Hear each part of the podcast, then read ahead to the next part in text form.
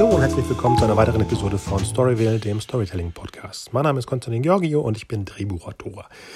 In unserem Podcast sprechen wir über alle Arten des Storytellings, vom Kino über Theater, über Videospiele und bis zum, zu der Welt des Streamings. In der heutigen Episode ist Stefan wieder zu Gast, Stefan Kreitemeyer, auch Drehbuchautor. Und wir besprechen äh, die Serien, die wir im letzten Jahr gesehen haben, ist alles dabei, vom Mandalorian über The Witcher, The Boys, ein bisschen Watchmen und so weiter. Viel Spaß dabei. Hallo Stefan, willkommen zur Jahresabschlussepisode. Hallo Konstantin, schön hey. wieder hier zu sein. Ja. Hast du irgendwas Spannendes gesehen in den letzten Wochen? in den letzten Wochen? Oder meinst du jetzt wirklich, was letztes Wochenende passiert ist? Ja, etwas, was zum Beispiel also, eine ähm, Serie, die sehr gehypt wird in allen möglichen Kaschemmen des Internets Genau. Äh, und wie die jetzt letzten Freitag ihr glorreiches Finale erlebt hat für die, für die zweite Staffel. Genau. Wie viele wissen wahrscheinlich, was wir gerade besprechen, weil es wahrscheinlich eh im Text der Episode steht und äh, die in der letzten Episode bei mir auch äh, Thema war. Äh, wir hatten ja die äh, Star Trek Discovery und Mandalorian in der vorigen Episode ohne mhm. dich. Aber da mhm. war noch nicht so weit, dass die äh, beiden Serien Richtung ähm, Season-Finale gegangen sind. Ja, Genau. genau. Deswegen können also, wir jetzt direkt mit dem, mit dem Finale anfangen, ohne, wie du auch meintest, mit den Spoilern rauszuhauen. Ganz genau, ganz genau. Mandalorian ist ja momentan, äh, wie gesagt, in aller Munde. Es wird mit wahnsinnig viel Liebe überhäuft. Auf IMDb hat die finale Episode 9,9 Sterne bekommen. Also ich kann mich nicht erinnern, wann ich jemals eine so hohe Bewertung gesehen hätte. Ähm, auf Facebook, auf äh, 9gag, auf allen möglichen Plattformen kann man eigentlich äh, Spoilern und äh, Liebesbekundungen kaum entfliehen. Ähm, was schon ordentlich ist. Also gerade für eine zweite Staffel, äh, die meisten Leute, ähm, also meisten Serien fallen ja im Sequel meistens ab. Deswegen so meine Frage, wie ist, wie ist dein Gefühl? Bist du zufrieden äh, mit ihr? Bist, warst du gut unterhalten? Ja, war ich. Ähm, sogar mehr als bei der ersten. Mhm. Aber wie, wie ich anfangs sagen, wie äh, dadurch, dass ich wahrscheinlich die Welt jetzt noch mehr kennengelernt habe, diese Welt, die kurz nach Rückkehr der Ritter spielt. Okay. Ja. Und ähm, dadurch, dass es mh, mm, dieses, ähm, wie heißt das denn, wie nennen wir es denn auf Deutsch, dieses Serial, dieses, dieses Cliffhanger-artige, jede Episode ist ein anderes Abenteuer was wir ja. ja. in den letzten Jahren nicht mehr so hatten wie früher aus meiner Kindheit, deiner vielleicht auch, aus den 80er, 90er Serien, wo unsere Helden eigentlich in jeder Episode ein neues Abenteuer erlebt haben. Genau, dieses Procedural-Element, das du da hast. Genau, wenn es jetzt ja. ein Krimi, Krimi, wäre, genau. Genau. Ähm, ja, das ist wahr. Diese Art von, von Geschichten gibt es sehr selten. Äh, mittlerweile, weil alles auf die, auf die großen horizontal erzählten Serien mhm. abgestimmt ist. Auch in der Hinsicht ist es definitiv etwas Besonderes. Auch eben ein so gewaltiges Universum wie, wie das von Star Wars äh, sehr dezidiert auf eine, ja, sagen wir mal, eine, eine, eine minder wichtige Figur äh, zu, zu münzen. Das ist ja ein, ein Kritik, äh, ein Kritik, aber das im Grunde genommen Star Wars ist eine Familiensaga. Die Skywalker Familiensaga und mit den Enthüllungen des letzten Teiles, die ja nicht von allen Leuten so wahnsinnig gut aufgenommen äh, worden äh, äh sind, äh, ist es ja auch nochmal ne, durch den Titel Rückkehr der Skywalkers ähm, äh, äh, nochmal tatsächlich auf diese Familie zurückgemünzt worden. Aber hier bei Mandalorian haben wir ja jemanden, den wir A noch gar nicht kennen als mhm. Hauptfigur und der dir auch eben einen Aspekt dieser Welt äh, beschreibt, die eher unterhalb der großen Schlachten, der großen Politik, der Galaxien verändernden Kämpfe stattfindet, nämlich im Bereich der Hehler, Kopfgeldjäger, Kleinkriminellen, äh, Terroristen und Verbrecher. Genau. Und vor allem sehen wir, dass es ja nicht so auf einmal zu Ende gegangen ist mit dem Imperium, wie, wie eigentlich der Episode 6 damals ähm, den Einstein hatte. Genau, es ist, fand ich, auch einer von interessanten Punkten, dass in der Serie vieles aufgegriffen wird, was gerade in der Fan-Community auch schon natürlich jetzt seit, seit Jahren, teilweise Jahrzehnten, so die Runde macht. Ähm, solche Aspekte wie, ja, du, nur weil du das größte Schlachtschiff deines Gegners versenkst, heißt das nicht, dass das, äh, der Rest aufhört zu existieren. Ne? Selbst, wenn, selbst wenn du einen, einen Diktator tötest, heißt das nicht, dass seine Generäle nicht noch da sind und jemand anderes seinen Platz einnimmt. Und äh, das spielt da auch eine Rolle. Wir hatten schon im ersten Teil, in der ersten Staffel gesehen, dass eben diese Reste des Imperiums noch da sind, dass sie immer noch über Flotten, Waffen, Männer und Frauen verfügen. Also deswegen immer noch eine, eine Gefahr darstellen. Genauso wie übrigens, ich weiß nicht, ob du das, das noch äh, mitbekommen hast, aber dass dieses Argument, ähm, äh, dass im Grunde genommen die Zerstörung des Todessterns kein rein heroischer Akt war, wie das aufgegriffen wurde in der letzten Episode. Mhm. Ja, ja, ja, ja, sehr, sehr, sehr modern eigentlich, ja. Ja, ja, ja. Dieser, dieser Pilot hatte, hatte da schon einen Punkt. Also ich weiß nicht mehr, wo ich es zum ersten Mal gesehen habe. Ich könnte auf Spaced gewesen sein. Ähm, nee, bei, bei Clerks war das. Bei Clerks? Ja, beim allerersten äh, Kevin Smith-Film. Okay, äh, da haben sie dieses Argument gebracht, dass das genau. äh, auf, auf einem Ding, das so groß ist, dass du Kindergärten haben musst und äh, Köche und alles Mögliche, was nicht militärisches Personal ist, inklusive Familien und Kindern wahrscheinlich. Ähm, nee, das Argument ging darum, dass dadurch, dass der, der zweite Todesstern noch nicht fertig war, dass da ganz normale Bauarbeiter drauf waren, die das am, am Bauen waren. Darum ging es. Nicht um Familien, sondern wirklich um Leute, die immer noch am Konstruieren waren und dann plötzlich in die Luft gejagt worden sind. Mm. Beim ersten waren es ja nur die Mitarbeiter, ja. sozusagen, des Imperiums. Und beim, beim, zweiten Todesstern kann es sein, dass noch irgendwie äh, Günther mit dem, mit dem Wurstbrot äh, eine Pause gemacht hat, als dann das Ding in die Luft geflogen ist. Ja, ja, auf jeden Fall sehr wahrscheinlich. Wir wissen ja auch gar nicht, wie sozusagen die, ähm, die Rekrutierung von Stormtroopers in diesem Universum passiert, ob das alles indoktrinierte Leute sind oder ob, ja, wie bei, wie bei Finn, nicht wahr? Dass Leute sind, mhm. die eigentlich von ihren Kindern geraubt, äh, von ihren Eltern geraubt worden sind und eigentlich als, als Soldaten gegen ihren Willen ausgebildet wurden. Wissen wir alle nicht, hat uns bis jetzt auch noch nicht interessiert. Deswegen ist es tatsächlich auch ganz spannend, mal die andere Seite zu sehen, wenn auch von einer sehr äh, unsympathischen Figur aufs Tapet gebracht. Oh ja. Aber auf jeden Fall in dieser, in dieser, ähm, in diese Kerbe eigentlich ist äh, Mandalorian rein, äh, reingeschlittert. Alles geschrieben von, also das meiste auf jeden Fall geschrieben, teilweise Regie geführt von John Favreau. Mhm. Ähm, äh, äh mit Pedro Pascal in der Rolle des behelmten Helden. Ähm, und also deine, äh, deine Einschätzung ist, dass der, der Hype äh, gerechtfertigt ist, dass es tatsächlich sozusagen, wie, äh, wie einige Leute sagen, dass Mandalorian die, die Franchise entweder rettet oder auf jeden Fall zu neuen Höhen erhebt? Ich, das finde ich ein bisschen übertrieben, aber es ist immer dieses Trittbrettfahrermäßige von etwas total, total schlimm finden und etwas total, total toll finden. Ich sage mhm. mal so, wenn, wenn Rise of Skywalker jetzt nicht äh, so viel abbekommen hätte, was der Last Jedi ausgelöst hat eigentlich bei manchen, mhm. äh, hätte Mandalorian vielleicht nicht den Stellenwert, den er jetzt hat. Es ist sehr, sehr sympathisch alles. Man ist in einer vertrauten Welt drin. Äh, viele möchten ja auch immer gerne Vertrautes sehen, was ich ja bei den Sequels eigentlich auch nicht vermisst habe, weil die waren auch zu ähnlich. Haben wir das schon mal besprochen? Mir kommt das irgendwie gerade bekannt vor. Die Prequels hatten ja einen komplett anderen Look, dass man mhm. wirklich das Gefühl hatte, es sind 30 Jahre dazwischen. Ja. Und die, die Sequels, also die ja Force Awakens und äh, später, sind schon sehr, sehr nah dran an, an äh, die Rückkehr der Jedi-Ritter. Also da ähm, ist der Look nicht weitergegangen, beziehungsweise haben sie wahrscheinlich versucht, den Look dieser Filme aus den 80ern zurückzubringen, damit so eine Art Nostalgiewert da ist. Die haben gar nicht versucht, so einen, so 30-Jahre-Sprung auch visuell reinzubringen. Alles mhm. sieht sehr, sehr alt und vertraut aus. Ja. Mhm. Und äh, das, da ist das Gefühl von, sind da wirklich 30 Jahre vergangen? So, so sehr hat sich das, äh, die neue Republik eigentlich gar nicht verändert. Klar, es ist, war ein riesiger Krieg, natürlich, aber die Schiffe sehen sehr ähnlich aus, die, die Vierbeiner äh, Transportdinger sehen sehr ähnlich aus.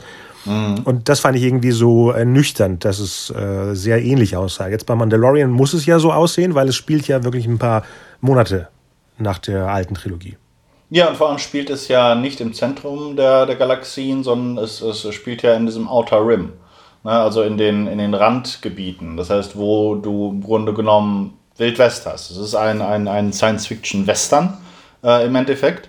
Ähm, und dort hast du eben, man sieht es, da ist nicht, nicht, nicht, nicht viel Kohle, sondern da muss wirklich jeder um äh, sein und ihr Überleben kämpfen. Äh, und Klar, dementsprechend.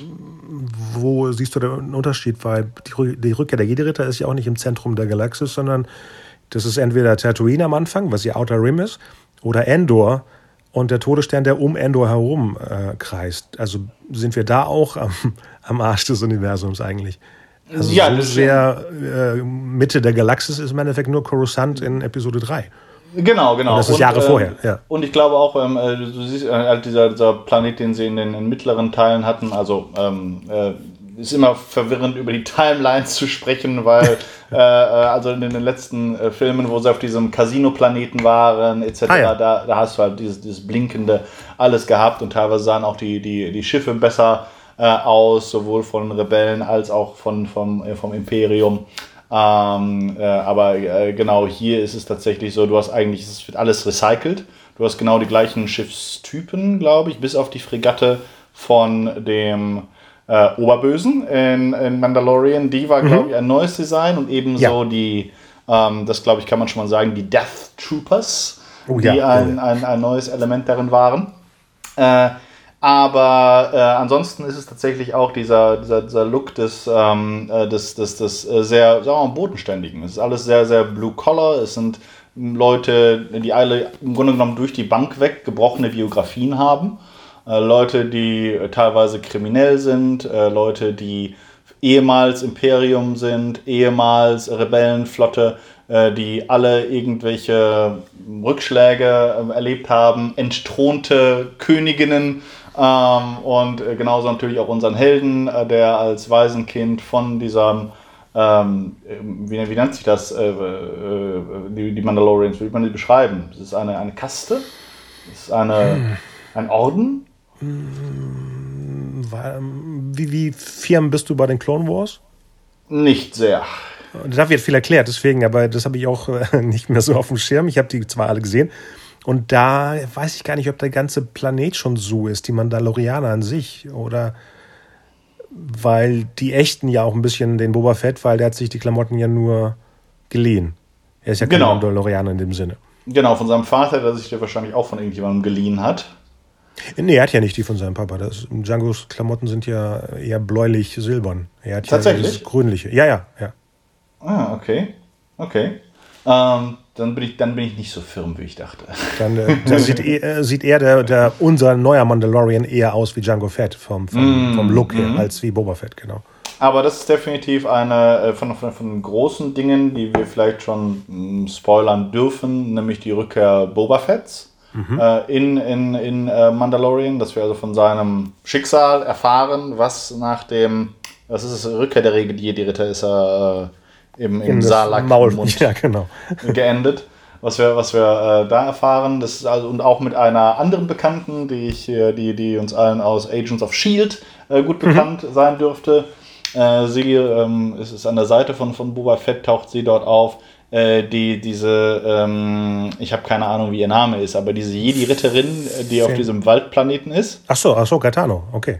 die ist, glaube ich, eine Einführung aus, äh, auch, auch aus, der, Ja, aus den Clone Clone Wars, Äh, Serien. Und, und Rebels danach, genau. Genau, das ist also interessant. Also hier wird auch das gemacht, dass das diese, diese ursprünglich eigentlich eher fast Standalone-Serie, die so eher im Windschatten von der, von der großen Geschichte lief, dass die jetzt quasi wie ein, ähm, äh, wie ein Verbindungsglied zwischen den verschiedenen äh, Geschichten und Universen des, des Star Wars Multiverses eigentlich funktioniert. Nee, die Haupt-Clone Wars-Serie war schon sehr canon, also sehr, sehr äh, wichtig. Das war nicht äh, Randgeschichten. Nee, aber Mandalorian war. Ach so, ah, so du meinst es, so rum. Ja, ja. Genau. Und ähm, also da merkt man auch, wie, wie, wie viel Gewicht auf diese Serie jetzt ge gelegt wird, die wahrscheinlich auch so ein bisschen äh, ein Überraschungshit für, für Disney und äh, war. Äh, deswegen, da dürfen wir uns auf jeden Fall noch, äh, denke ich, auf einiges in der dritten Staffel, die schon angekündigt ist, freuen. Ähm, gab es irgendwas, gibt es irgendwas, was, was für dich herausragend war in dieser Staffel? Äh, Folgen oder Elemente, die du besonders toll fandest oder absolut furchtbar? Furchtbar? Mm, Nee. Aber äh, hervorragend dürfen wir ja nichts erzählen. Das wären ja viele Spoiler. Ich weiß nicht, ob wir vielleicht so, ein- so ein Piepgeräusch machen und danach, dass man den Leuten sagt, dass man nach fünf Minuten oder so wieder reinhört, wenn wir jetzt über Spoiler sprechen, die uns vielleicht beide fasziniert haben vom Ende der letzten Sta äh, Episode. Ja, ich würde für Spoiler vermeiden, weil das, was ich, was ich loben und was ich kritisieren würde, kommt, glaube ich, äh, eigentlich ohne Spoiler aus. Okay, dann äh, ja, fände ich super, was in der letzten Episode in den letzten zehn Minuten passiert ist. Äh, Nein, das Was war für mich, ich muss ganz ehrlich sagen, war, war, ähm, äh, war nett, aber ähm, das würde ich jedem selber überlassen, ändert für mich eigentlich nicht viel an dem, was, ihr, was, ihr, was ich loben oder kritisieren würde am zweiten Staffel. Nee, das nicht. Es ist einfach nur so ein, so ein Bonus hinzu. Auch die ganzen anderen, äh, viele mögen ja Fanservice nicht, wenn es zu überdreht ist oder zu on the nose ist, aber ich äh, mag diese Kleinigkeiten, die bei Mandalorian immer wieder so eingeworfen werden. Mhm. Die, ja. Entweder weiß man die schon vorher, weil man ja wirklich die Animationsserien kennt oder vielleicht einen Roman gelesen hat oder ein Spiel gespielt hat. Oder man ist genauso verdutzt wie jemand, der zum ersten Mal nur die Episoden guckt. Aber ich mag dieses Sachen entdecken, äh, sich auf Sachen freuen, vielleicht die Farbe eines Laserschwerts, äh, Lichtschwerts zu, zu sehen und zu, zu wissen, wer das sein könnte. Diese Kleinigkeiten finde ich bei Mandalorian sehr spannend. Ja, Deswegen lass uns vielleicht vom, vom, vom Großen ins Kleinste gehen. Ich fand tatsächlich, nämlich meine Meinung ist anders als deine. Ich fand diese, die zweite Staffel fand ich schwächer als die erste. Mit, mit, einigen äh, herausragenden Momenten, mit auch einigen herausragenden Figuren. Also, und ähm, zwar genau das, was, ich äh, vorhin gesagt habe, dass man eben diese Welt von teilweise anderen äh, Perspektiven sieht. Ich fand ähm, der, das, die, die, fünf, die Folge äh, die vorletzte Folge, äh, The Believer, fand ich äh, ausgezeichnet mit Bill Burr, der mhm. seine Rolle aus der ersten Staffel wieder aufnimmt, wo man, äh, wo sich auch dieser Komiker, äh, also Comedian, als ähm, überraschend guter Schauspieler erweist. Mhm. und du mal ein bisschen diese, diese Sichtweise bekommst, eben was es bedeutet, wenn du ein ehemaliger Soldat des Imperiums warst. Genau. Ähm, das ist natürlich eine, eine Rolle, die ihm auch sehr nah ähm, auf den Leib geschrieben wurde. Eben jemand, der eigentlich aus dem, der diesen, der diesen äh, Arbeiterhintergrund hat und genauso auch in diesen galaktischen Kampf, Kampf oder Krieg reingerutscht ist. Und der dann äh, jemand, der eigentlich ähm, die ganze Zeit eine, eine, eine nihilistische Art hat, die er hinter seinem äh, Humor, seinem Galgenhumor verbirgt und der dann aber eben konfrontiert wird, als er einen alten Bekannten quasi trifft äh, jemand, der äh, schuld war am, am Tod von seinen Kameraden. Mhm. Und äh, dann plötzlich dieser Charakter vor, vor einer Situation steht, wie er sich entscheiden soll. Äh, das fand ich sehr stark. Das war ungewöhnlich charakterlastig auch für, für diese Serie. Ich fand im, im äh, Umschwung dazu, fand ich, dass sehr viele Geschichten, und das ist so ein bisschen das Problem, dann ist es die, obwohl du recht hast, es sind ähm, eigentlich sind es Procedurals, du hast abgeschlossene Geschichten pro Folge, die aber einem großen Faden folgen. Ja. Und das hat teilweise für mich dazu geführt, dass einzelne Folgen sehr unbefriedigend waren. Mhm. Dass sie zwar immer ähm, die große Geschichte ein Stückchen weiter fortgetrieben haben, aber vieles wirkte auch wie reine Exposition. Und das Schlimmste fand ich eigentlich auf einem, sogar auf einem Mikrolevel äh, bei in der, was ist das, die dritte Folge, uh, The Heiress, uh, wo er uh, andere, zum ersten Mal andere Mandalorianer, echte Mandalorianer trifft. Ah ja, ja, genau. Ja, das war, also auch wenn man sich die Folge anguckt, dass du diese Situation hast, dass, dass sie ähm, da Leuten vertrauen, die sie betrügen. Äh, die, diese Leute wollen sie dann töten. Sie werden gerettet von den drei Mandalorianern. Ähm, dann verlassen sie die und dann passiert praktisch genau das Gleiche. Also die, die, die, die, direkt die nächste Szene passiert genau das Gleiche. Sie geraten an Hinterhalt, Leute wollen sie töten und die Mandalorianer tauchen auf und retten sie. Also ähm, sehr, sehr schwach eigentlich geschrieben. Leute waren begeistert davon, weil die anscheinend auch diese, diese Gruppe um diese gestürzte oder sagen wir mal äh, landlose Prinzessin äh, aus anderen Serien kannten. Mhm. Aber für mich war das Ganze ähm, eher schwach. Auch deswegen, weil es eine Verbesserung war von diesem ganzen Credo, das er hat. Du darfst den Helm nicht abnehmen und so weiter. Ähm, was ich interessant fand, aber jeder, jeder einzelne Mandalorianer, den er trifft, äh, pfeift da komplett drauf. wo ich auch frage, oh, okay, meinetwegen, äh, aber was, was bringt das jetzt eigentlich? Weil es eigentlich eine, eine schöne, schöne Sache war, die auch etwas über die Figur aussagte und ähm, auch äh, weil er ja an bestimmten zentralen Stellen den Helm abnimmt, am stärksten natürlich in der ersten Staffel. Äh, ähm, und das, das ist verwässert natürlich diese, diese großen Gesten, wenn du siehst, oh, jeder andere, der sich dem Credo verpflichtet fühlt, pfeift drauf. Ja. Deswegen war das definitiv äh, eine äh, erstaunlich äh, schwache Episode und die danach war sogar noch schlimmer, glaube ich. Oh, was war? Moment, nicht die mit der Jedi-Ritterin, oder? Ähm, nee, wobei ich auch das äh, ehrlich gesagt enttäuschend fand. Also da hatte ich mir äh, auch mehr, äh, so ein bisschen mehr erhofft. Das sind diese ganzen Geschichten, wo du dann nur zwei Schritte, äh, irgendwie drei Schritte vorgehst, zwei zurück. Ähm, das brachte die Geschichte ein bisschen weiter, weil du das den, diesen ähm, Beskar-Speer reingebracht. Mhm. Du hattest diese Figur, die andere Leute aus anderen Serien total toll finden. Aber ich fand ähm, das, das auch eher schwach. Auch ich glaube deswegen, weil die Bösewichter, du hast halt nicht viel Zeit, Bösewichter einzuführen, nee. deren Motivation nee. zu erklären. Äh, und ähm, das heißt, die, das waren alles Geschichten, die sahen zwar gut aus, weil das, das, äh, das Design und die Art des, des, äh, des, des Filmens sind halt einfach großartig. Mhm. Ähm, aber äh, insgesamt mh, hm, ist da einfach auch nicht, nicht, nicht, war ich emotional nicht, nicht stark genug dabei.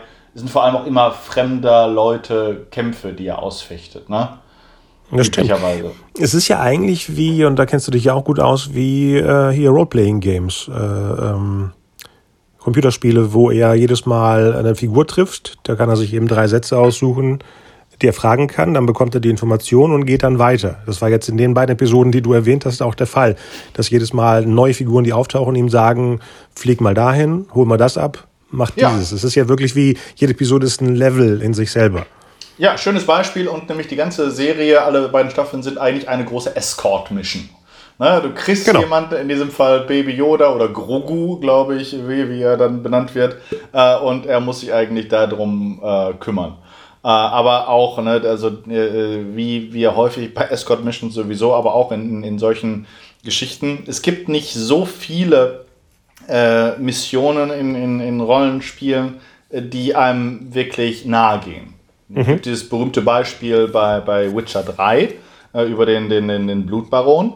Aber da liegt es eben daran, dass es eine wirklich tragische und ergreifende Geschichte äh, zwischen dem Mann, der unseren Helden beauftragt, äh, und dem Monster, das er töten soll oder finden soll zumindest, äh, existiert. Das ist eine Geschichte, die, die, die uns zu Tränen rührt und die auch in den einzelnen, weil es um Vaterschaft geht, auch ein Parallelthema eigentlich zu, äh, zu Mandalorian, äh, weil das überall wieder auftaucht. Und äh, du hast eben in dieser diese Mini-Geschichte in The Witcher 3 äh, reflektiert eben die große Geschichte mit Siri und äh, Geralt, der auch noch eine Vaterrolle eigentlich für sie hat. Und das, all das äh, passiert eigentlich ähm, zu, mir, mir auf jeden Fall zu wenig in einzelnen Kapiteln von, von Mandalorian. Aber da hast du ja das gute Beispiel äh, geholt jetzt, dass The Witcher, die Serie, auch sehr ähnlich strukturell ist wie die Mandalorian-Serie. Nein, würde würd ich nicht sagen. Nein? Diese nee. eine Figur wird irgendwo hergebeten, um was zu erledigen? Nein, in den Spielen ist es so. Aber, Aber die, Witcher-Serie war doch genauso. Nein, die, die Witcher-Serie zeichnet sich ja vor allem durch diese, diese wilden Zeitsprünge aus. Ja, die, die, wenn du mich jetzt fragen würdest, ich habe die zwar gesehen, aber nicht so prägnant geguckt. Äh, ich wüsste nicht, was welche Zeitlinie ist bei The Witcher. Ja, ich ja, könnte ja nicht mal sagen, was die letzten, was waren das? Zehn, acht Episoden? Zehn? Sechs, glaube glaub ich. Nee, Meinst mehr, du? mehr. Ja, wirklich? Ja. ja. Was da überhaupt passiert ist, kann ich dir ja. nicht mal sagen. Ich weiß nicht, woran es lag, dass ich nicht nie drin war. Äh, in der dritten Episode ging es plötzlich los, dass ich das Gefühl habe, jetzt bin ich angekommen, aber hat sich dann wieder bei der sechsten, siebten wieder verschoben. Ja. Ich weiß es nicht, ich weiß es nicht. Ja, mhm. ja über Witcher können wir, können wir auch gleich gerne reden, weil äh, da, äh, da habe hab ich auch eine starke Meinung zu. aber beim, beim, beim Mandalorian würde ich noch äh, auf jeden Fall sagen, dass es für mich ein großes Problem gibt und das hat sich vor allem in Folgen gezeigt, wie, ähm, was ist das hier? 1, 2, 3, 4, The Siege, äh, Chapter 12. Ähm, uh, äh, aber, aber auch vielen anderen. Und zwar, dass Stormtrooper einfach eine extrem langweilige Art von Gegnern sind. Aufgrund ihrer absoluten Unfähigkeit. Also ja. du, du verlierst sehr schnell jede Art von Gefühl von, von Gefahr. Ne, mhm. Das sind Leute, die, das fand ich schade, dass sie sozusagen die Gelegenheit nicht genommen haben, um die Stormtrooper zu neu zu gestalten. Genau. Ne, ja. ja, ja, weil äh, ne, es, gibt, es gibt diese, diese, diese, Legende, die auch irgendwo Sinn macht, dass der Grund, warum Han und Luke und Leia so äh, sauber durch die ersten Ursprungs drei Teile kommen, der ist, dass alle Stormtrooper wissen, wessen Kinder sie sind. und deswegen auf gar keinen Fall präzise schießen wollen. Äh, aber hab ich noch nie ja, gehört. ja, ja, Echt? das, das, ja, ja, ja, das, das, das, hat sogar eine, eine gewisse Logik in sich, aber die sind ja wirklich nur unfähig. Und also ich meine, bei, bei The Siege ist es wirklich so, als sie dann am Schluss äh, flüchten aus diesem geheimen Forschungszentrum, dass Mhm. die dann von, ich glaube, drei Leuten auf diesen Speederbikes verfolgt werden. Genau. Und noch bevor unsere Helden überhaupt einen Schuss abfallen, abfeuern müssen, knallt der erste in irgend so ein Geröllteil rein und explodiert. Also von, von denen geht, geht null Gefahr aus. Und genau da hatte ich eigentlich Hoffnung gehabt, weil in der ersten Folge der ersten Staffel, als er zum ersten Mal den Klienten trifft, Werner Herzog, sehen wir, dass das, die Stormtrooper anders aussehen, als wir sie gewo gewohnt sind. Mhm, dass ja, die Uniformen dreckig sind, dass sie äh, nervös sind und so. Und ich dachte, oh, das ist mal interessant. Du hast diese, dieses Imperium. Wie reagieren diese, diese Leute, die ja den, äh, eigentlich die Niederlage überlebt haben, wenn sie jetzt mit dem Rücken zur Wand stehen? Ne, was, weil das ist der Moment, wo alles, Tier und Mensch, am gefährlichsten ist, wenn sie nichts mehr zu verlieren haben. Und äh, ich dachte, oh, vielleicht erleben wir jetzt mal ein, ein Imperium, das tatsächlich auch Angst auslöst, Bedrohlichkeit. Aber der Einzige, der tatsächlich das auslöste, war Giancarlo Esposito. Genau. Weil er in jeder Rolle so bedrohlich rüberkommt. Ja, er ist einfach super. Wahrscheinlich der netteste Mensch auf der Ja, Welt in ja. Privat. Aber ein großartiger Bösewicht, Ja. der auch ähm, bei Mandalorian, also mich auf jeden Fall nicht enttäuscht hat. Nee, nee.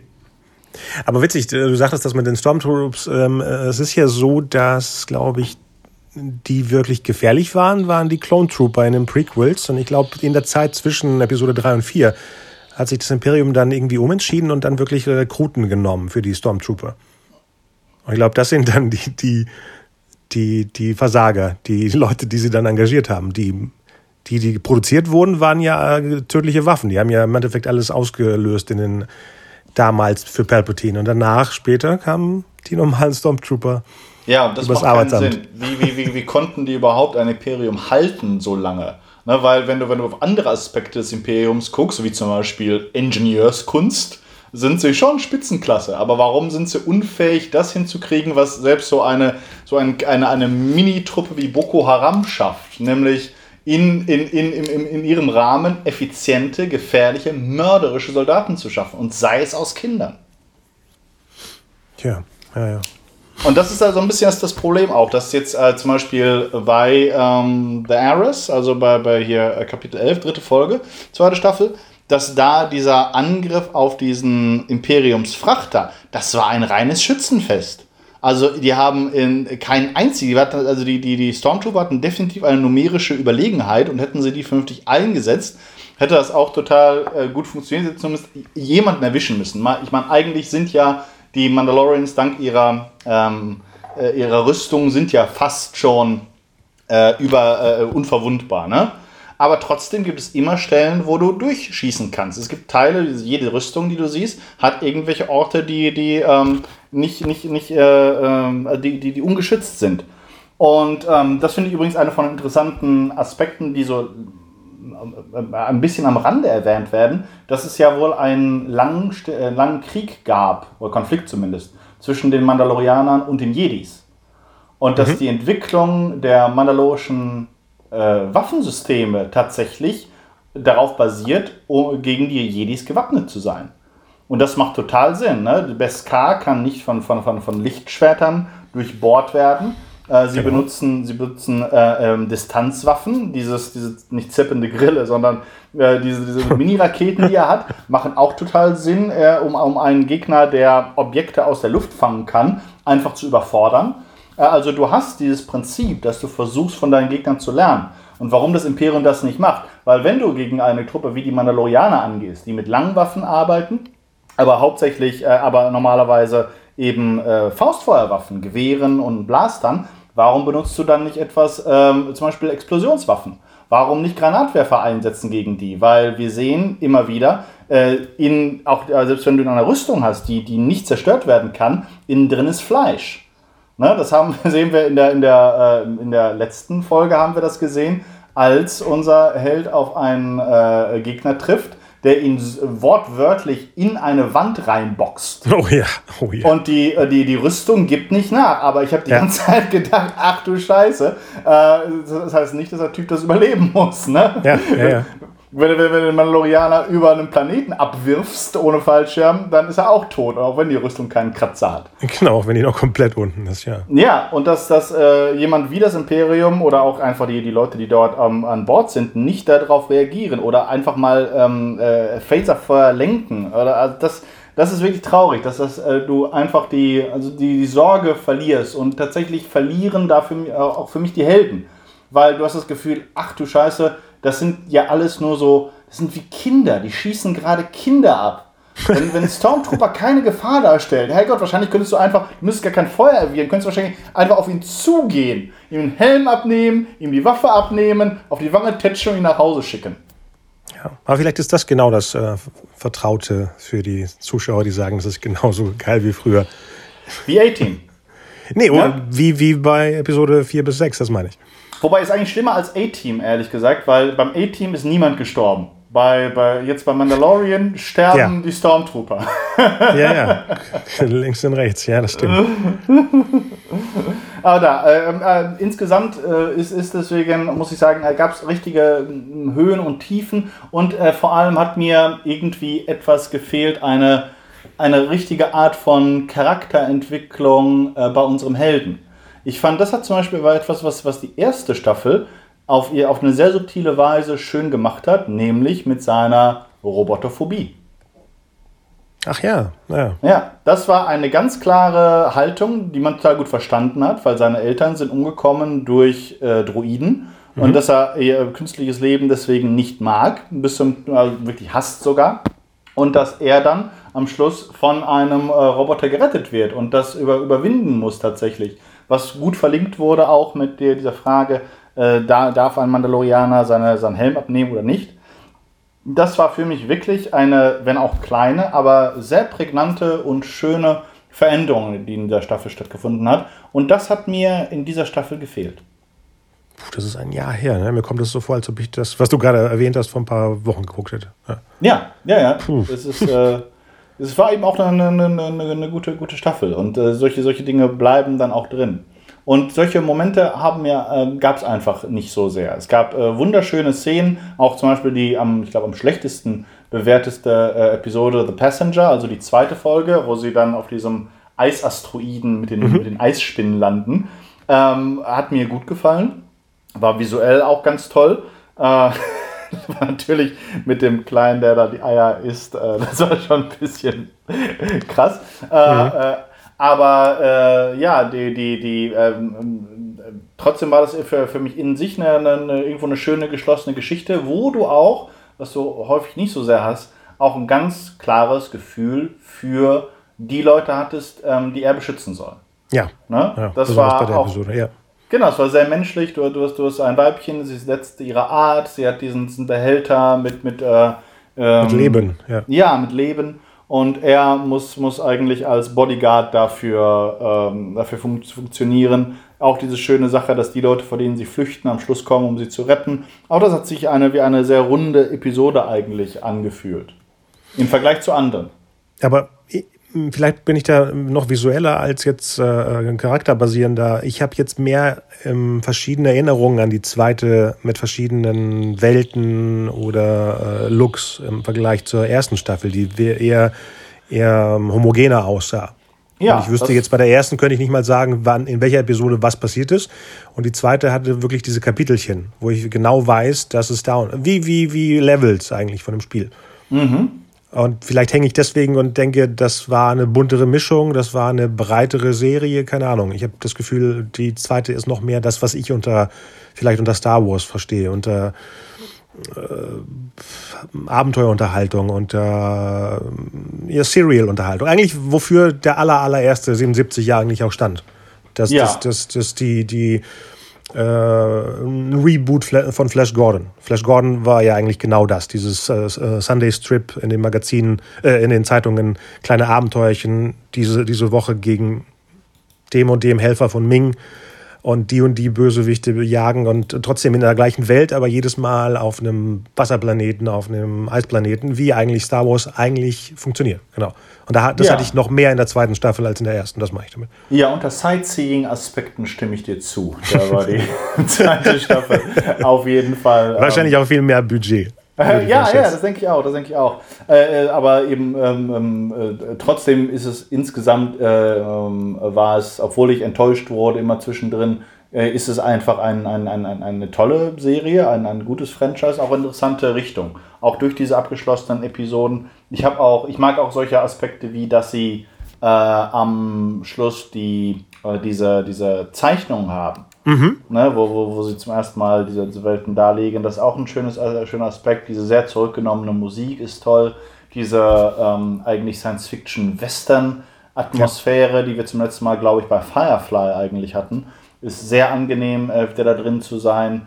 Äh, also das sind alles Sachen, die, die, die gut funktionieren. Äh, meine Enttäuschung hat sich deswegen auch in Grenzen. Ich fand die erste ähm, Staffel besser äh, mhm. aber unter auch gerade am emotionalen Aspekten. Aber ich bin sehr gespannt, was, was in der dritten passieren wird und habe relativ große Hoffnungen, dass sie, dass sie sich dann richtig finden werden. Ne, das sind die ersten zwei Staffeln für die meisten Serien, die richtig gut werden, sind das so die Phasen der Teenagerjahre, der Selbstfindung. Und drei ist, ist bei vielen ja. Serien diejenige, wo sie richtig gut. War bei Star Trek eigentlich immer so zum Beispiel, ne? Dass die dritte immer das ist, das, was dann markant hängen bleibt. Ja, weiß ich nicht. Ich, ich, ich gehöre zur Fraktion, die immer die zweiten Folgen toll fanden. Hä? Nochmal. Die dunkleren. Nein, der nee, bei, bei, bei den Saisons meine ich jetzt. Bei Star Trek? Bei, ah, bei Star, ja, Star Trek. Trek. Ah, Was ja sorry. auch bei Next Generation ist die dritte Saison erst die, wo das, das Star Trek das ist, was dann hängen bleibt. Also wenn ja, man jetzt okay. rückwirkend die erste und zweite Saison von The Next Generation guckt, hm. hatte ich ein komplett anderes Feeling als das, was ab der dritten passierte. Bei Deep Space mhm. Nine das gleiche. Bei Voyager weiß ich nicht, weil ich nicht so, nicht so weit geguckt habe. Und natürlich bei der Classic nicht, weil die dritte war ja die, die dann langsam abgesetzt wurde. Aber ab Next Generation ging es los, dass die dritte eher. Bei Bond ist es genauso. Goldfinger ist ja der Film, der dritte Film, der dann eigentlich die, den, den Stempel gesetzt hat, wie Bond-Filme mhm. funktionieren. Mhm, mhm. ja, ja, deswegen denke ich auf jeden Fall, genau wie du, dass das drei, äh, da können wir uns drauf freuen, können wir darauf gespannt sein. Es ist sehr, sehr viel Talent da vorhanden, sowohl vor als auch hinter der Kamera. Oh ja. Und äh, also ich, ich äh, habe da große Hoffnung. Und wir haben auch vor allem, das darf, darf man das sagen, also viele, viele von, von unseren ähm, Lieben auf, äh, der, auf, auf, auf beiden Seiten äh, überleben die, die, die zweite Staffel, ja. Äh, mhm. Nicht alle. Aber das heißt, wir können uns darauf neue Konflikte freuen. Und äh, ja, das ist auf jeden Fall schön. Vor allem, und das ist jetzt kein Spoiler, wird es eine Parallelserie geben, die gleichzeitig laufen wird. Ja, genau. Da, da bin ich gespannt, ob sie alle paar Episoden vielleicht so, so, so ein Überschwapp-Dingens machen. Eigentlich wie, wie auch in den 80ern, wo es Dynasty, also Denver Clan gab und die Colbys. Mm, Nur liefen Colbys? die im deutschen Fernsehen. Die Col Kennst du gar nicht? Nee. Oh, das war eine Spin-off-Serie von Denver. Okay. Und zu klein. Ah, okay. Er, er hätte es äh, nicht nutzen können, weil äh, die wurden dann komisch eingekauft. Also das ZDF hatte den Denver Clan und Sat 1 hat sich die Colbys fünf Jahre später gekauft. Das heißt, du konntest gar nicht parallel. Oh, okay. Es war immer fünf Jahre in der Vergangenheit, egal was du gemacht hast. Das gleiche auch bei Dallas und unter der Sonne Kaliforniens. Das waren auch zwei Spin-off-Serien, die in den USA parallel liefen. Also konntest du dann eine Figur diese Woche rüberschicken. Ja. Und die liefen dann auch äh, in den Slots so, dass um 20 Uhr das eine lief und um 21 das andere, sodass du okay, rüber okay. weiter gucken konntest. Und ich glaube, dass Disney vielleicht sowas mit, mit äh, Boba Fett und, und dem Mandalorian für nächsten Winter plant. Möglich. Ähm, also nicht jede Episode, aber. Ja. Wobei ich glaube, das wird nicht nötig sein, denn diese Spin-offs äh, machst du ja normalerweise, um tatsächlich dann dein Feld zu erweitern und äh, du versuchst das Renommee, das eine Serie hat, auf die andere zu übertragen ich glaube, mit dieser Figur, die sie da reaktiviert haben und die jetzt ihre eigene, ihre eigene Serie bekommt, äh, wird das nicht nötig sein, weil sie schon allein so legendär ist. Ich meine, sie hat so lange überlebt, ohne irgendeine eine neue Erfindung äh, bekommen zu haben. Was ich interessanter fände, wäre, wenn, die wenn die dritte Staffel von dieser Serie und die erste Staffel der nächsten Serie auf einen Konflikt der beiden Hauptfiguren hinlaufen. Könnte passieren, ja. Das fände ich spannend. Tatsächlich, dass du beides komplett, also gleiches Universum. Du, mhm. Das heißt, sie können sogar die gleichen Leute treffen, aber die beiden Hauptfiguren nicht. und dann an, bei irgendetwas im Finale treffen sie sich. Und vielleicht ist es sogar so, äh, dass wir das Finale, je nachdem welcher Serie du folgst, siehst du es aus der Sicht der einen Uh, Figur das oder aus der anderen spannend. Figur. Und das sind alles Sachen, die im, im Streaming gut möglich sind. Äh, Ja. Ne? Das, Ja. Da hast du dieses Fünf-Jahres-Problem bei ZDF und Sat 1 nicht. Nee, nee. Ja, sind wir gespannt, was in genau einem Jahr passiert Ja, ganz genau. mit den beiden Serien. Übrigens, äh, meine, meine, meine Haltung zu, zu Mandalorian trotz der Enttäuschung ist ähnlich äh, wie bei Witcher.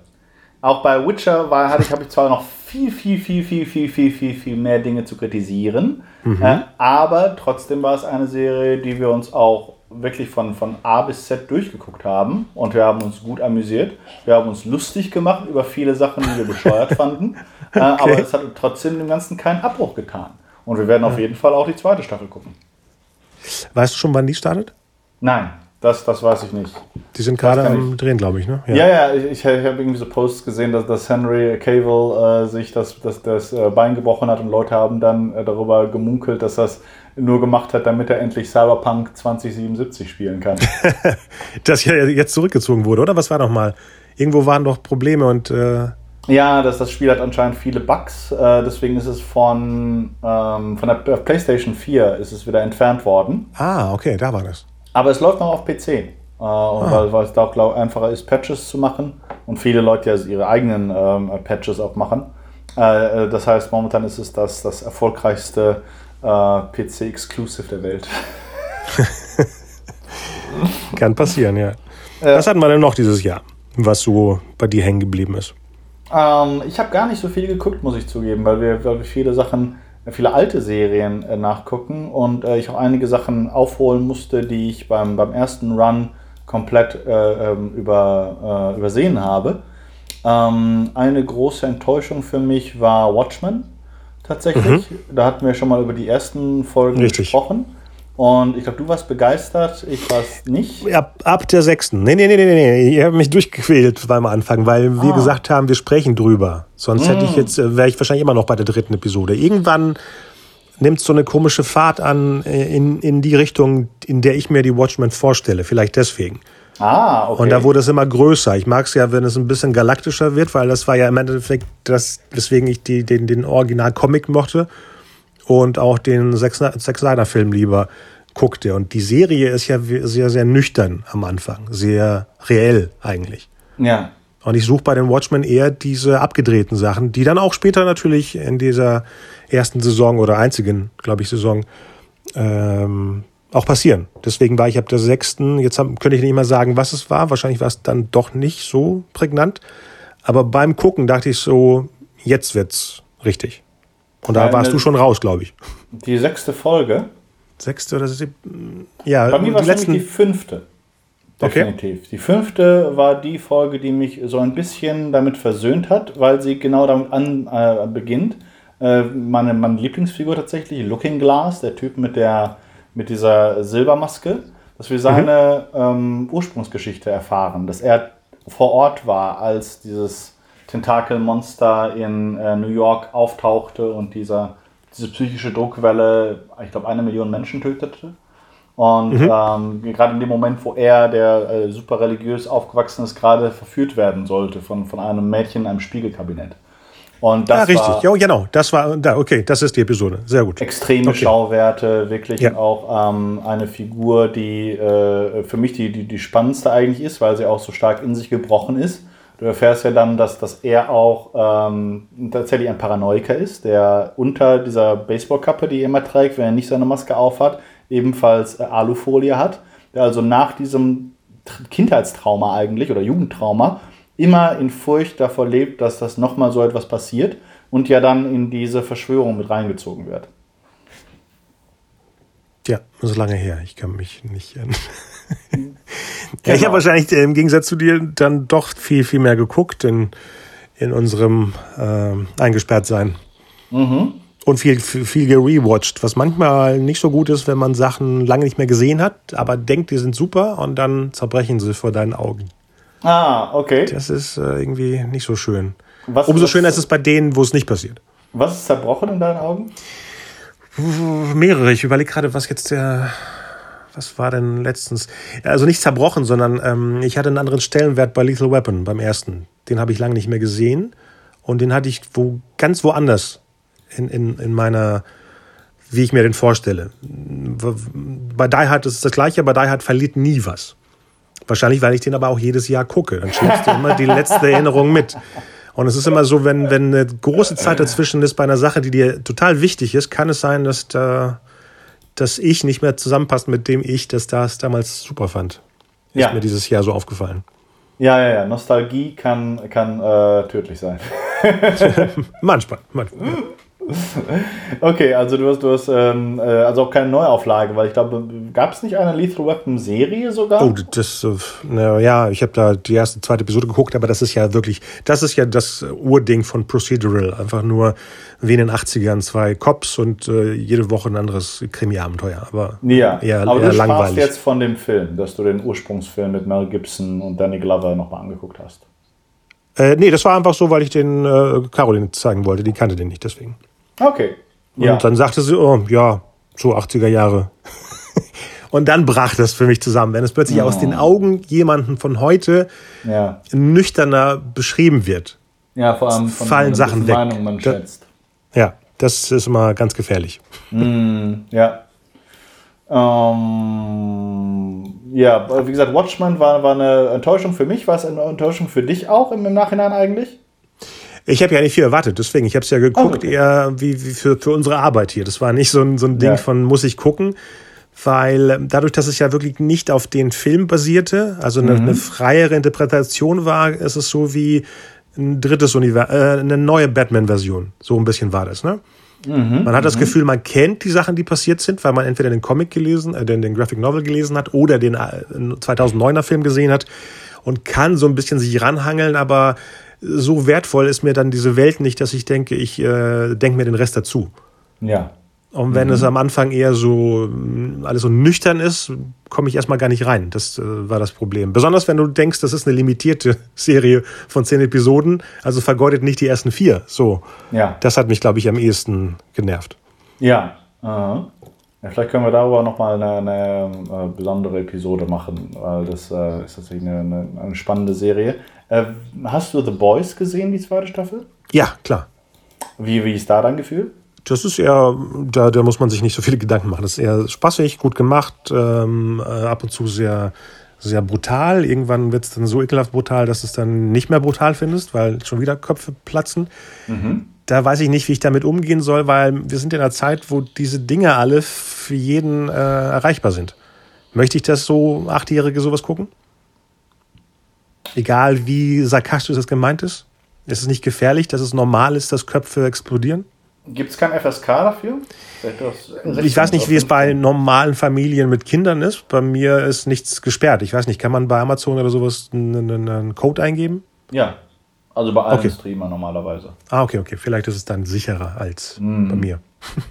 Ja, ja, nee, ich, ich will es auch nicht unbedingt äh, einem, einem, Kind zeigen, aber das ist ja bei, bei, bei vielen Sachen der Fall. Äh, fandest du, dass die zweite Staffel das Niveau gehalten hat, der ersten? Äh, es war ja nicht mehr so frisch. Es war eher, wie nennt sich das, wenn man äh, auf dem gleichen Pedal äh, äh, im, im, im, gleichen Gang? Im gleichen Gang so ein bisschen, noch ein bisschen davon. Er ist noch ein bisschen fieser, das ist noch ein bisschen schäbiger. Es waren tolle Ideen drin, aber es war dieses Frische von der ersten war dann nicht mehr präsent. Und ich finde es auch schade, dass die, äh, wie heißt äh, der Charakter von Karl Urban? Ähm, Billy the Butcher. Genau, der war gar nicht mehr so präsent wie in der ersten Staffel. Nee, die der ersten so ein paar Folgen hat er gefehlt tatsächlich. Er war ja, nicht Teil und danach war es sehr oft, dass er sich mit dem, ähm, wie heißt der Quaid-Charakter, äh, immer so angefeindet haben, anstatt mm. irgendwie zusammenzufinden. Und das zog sich und wiederholte sich. Ja. Mhm. Und dieses, die, wir gucken uns an und gucken uns wieder pissig an. Und da fehlte was bei den beiden. Und äh, der Rest war am Laufen und das war alles sehr interessant und jede Episode war spannend und ja, so wie eigentlich so ein Zehnteiler sein soll. Okay, okay.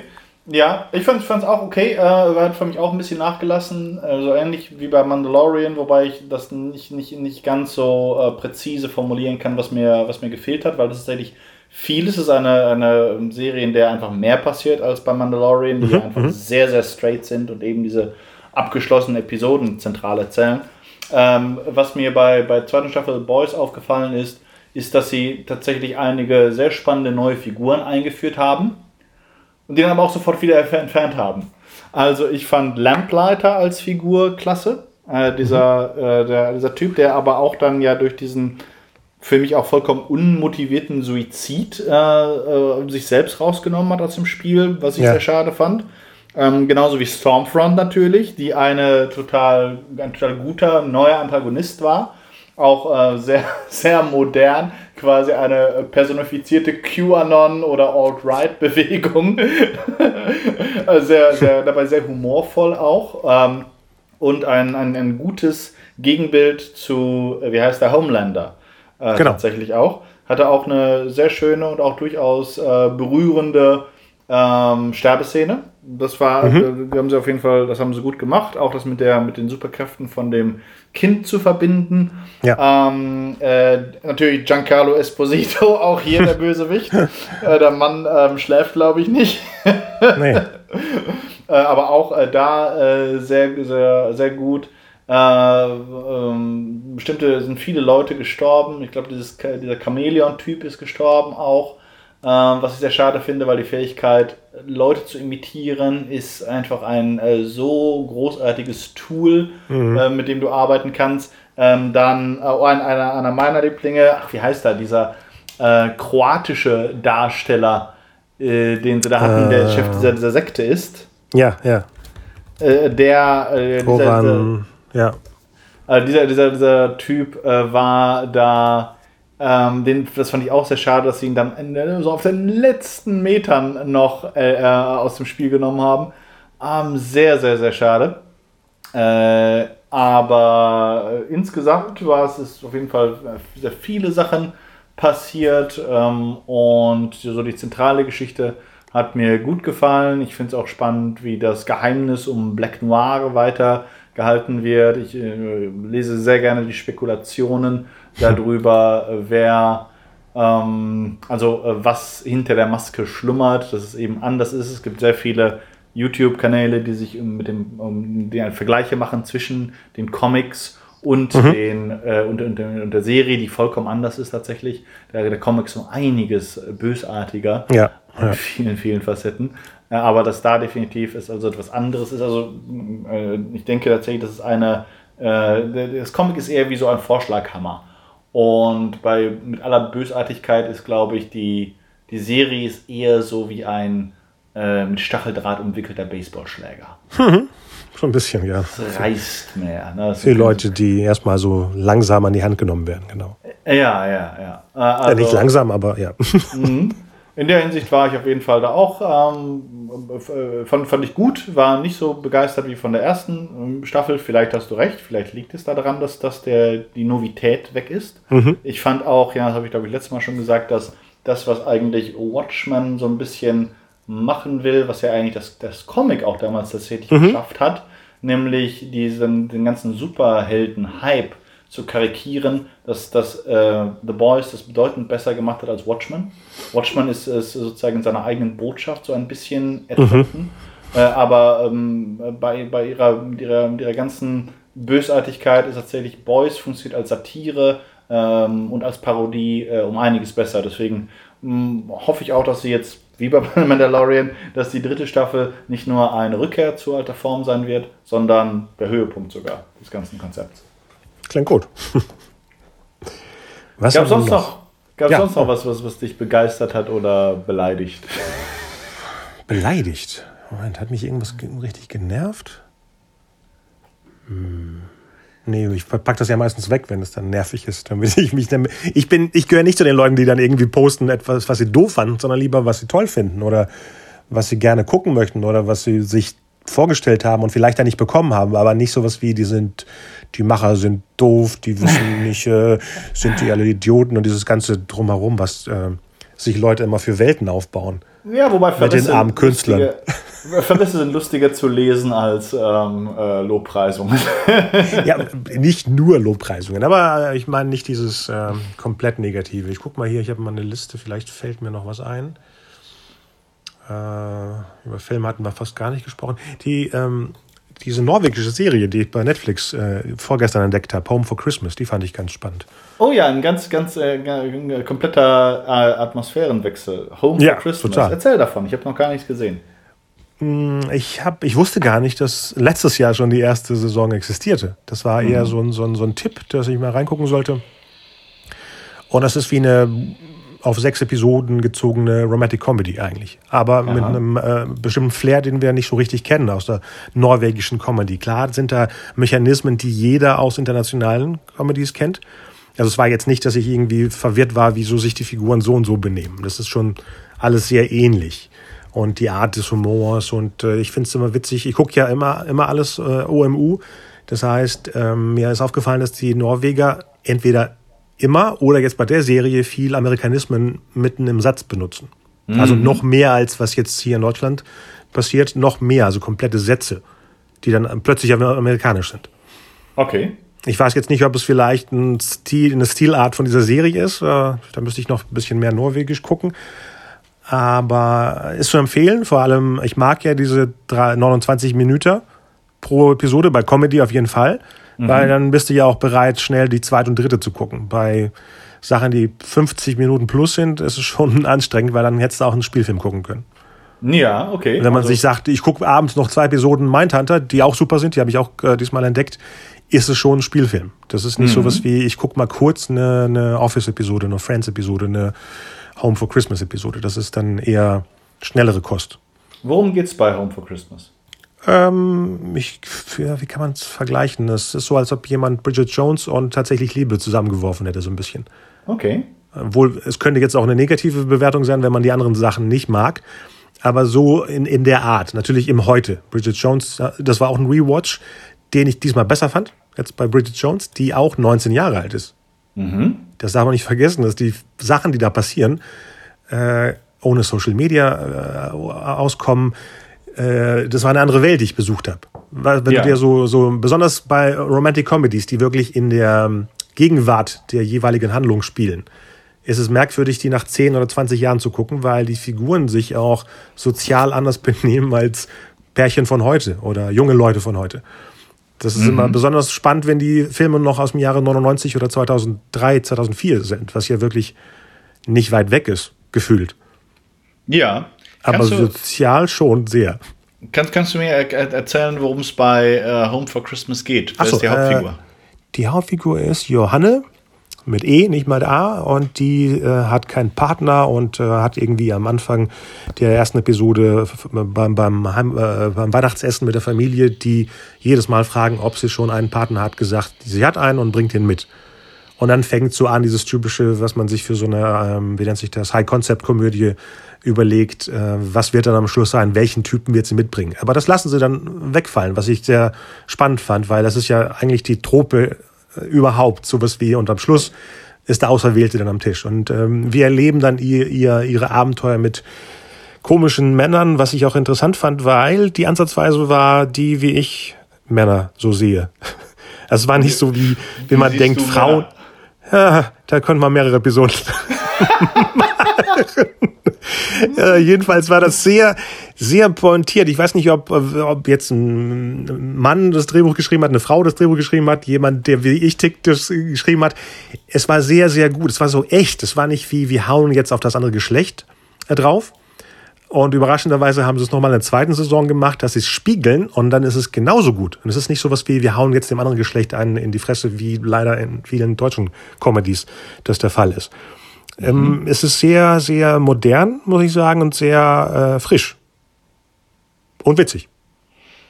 Okay, also das heißt, es geht um eine Frau, die einen Partner sucht für Weihnachten.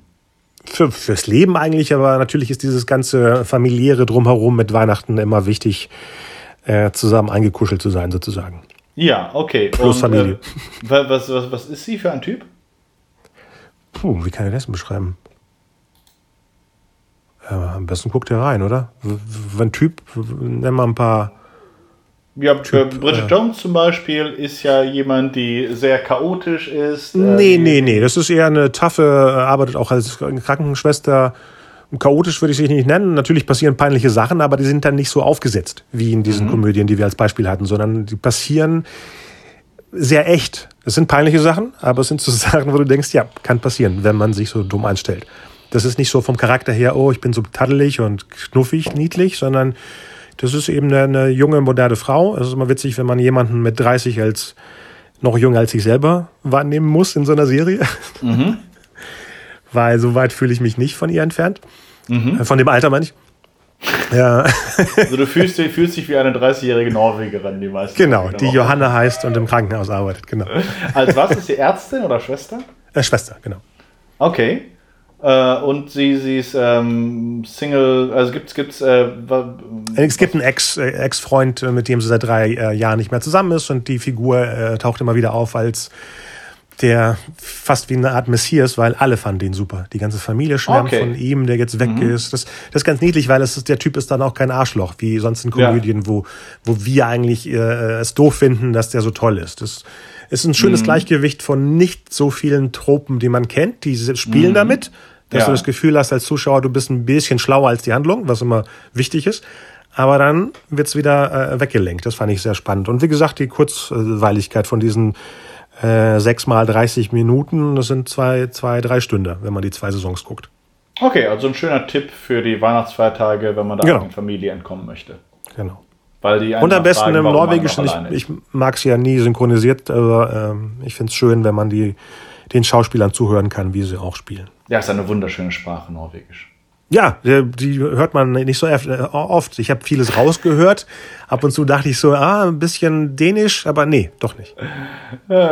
ich lese ja gerade nur die, die, die äh, Schauspielernamen. Irasi Asanti, Stian Blip, Ida Elise ja. Broch.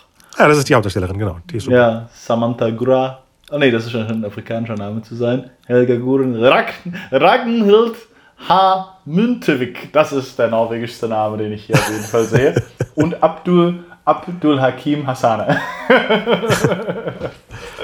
Hast du denn die deutsche Weihnachtsserie geguckt bei Netflix mit dem, äh, äh,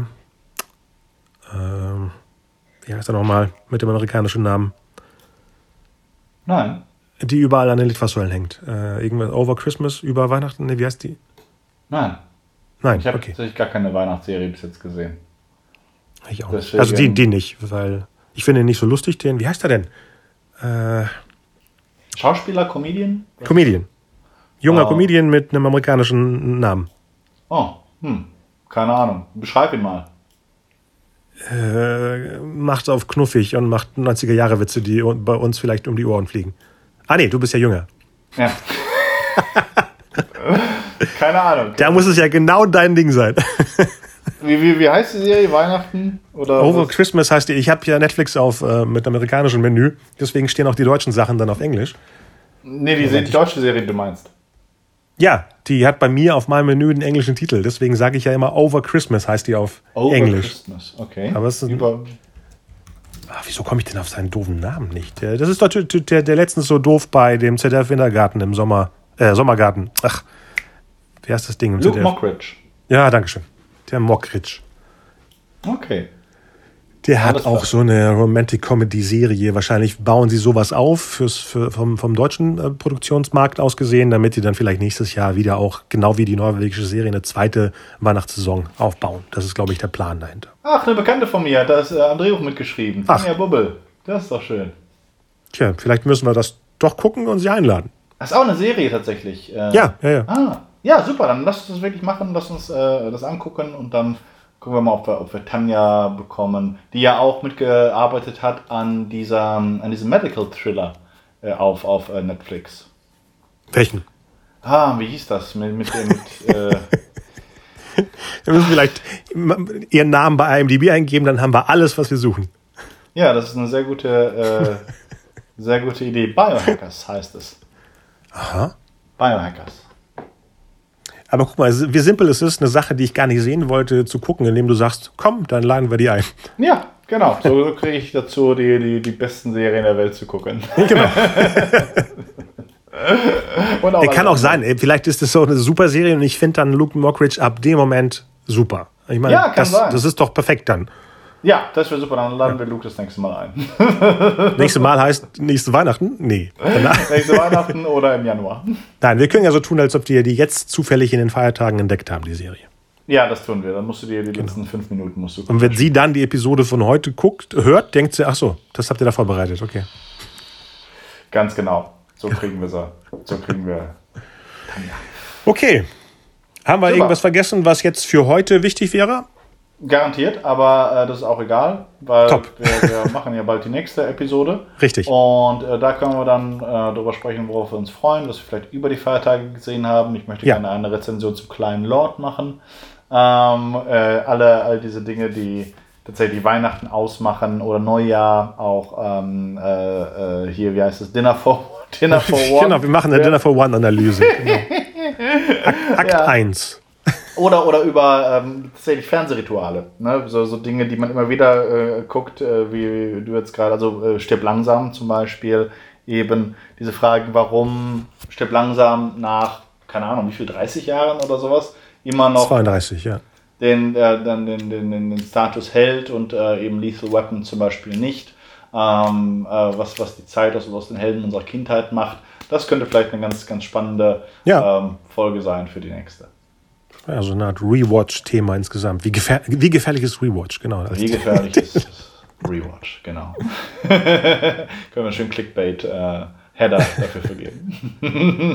Die mörderische Gefahr im Streaming. Rewatch! Sehr gut. gut. Vielen Dank für deine Zeit und für deine interessanten. Ähm, ich danke dir. Ähm, Anmerkungen und Anekdoten. Ich wünsche dir ein fantastisches Weihnachtsfest. Ich wünsche dir, ich dir einen auch. geruhsamen, sicheren und gesunden Rutsch ins neue Jahr und dass wir uns dann bald wieder auf dieser Leitung sprechen und äh, diskutieren können. Genau. Frohe, frohe, Weihnachten natürlich an unsere ganzen Zuschauer, äh, oh, Zuschauer, Zuhörer. Mein, imagin mein imaginäres Publikum ist heute nicht da. Also das Zuschauende. Ja, für alle unsere Zuschauer, Zuhörenden. Genau. Und äh, wir hören uns und sprechen uns im kommenden Jahr. Also in ein paar Wochen. Äh, Tagen. Ja. Tagen. also frohe Weihnachten an alle, einen guten Rutsch auch äh, unseren äh, Hörerinnen und Hörern. Und dann sprechen wir uns hoffentlich bald wieder. Genau. Bis bald. Bye bye. Ciao.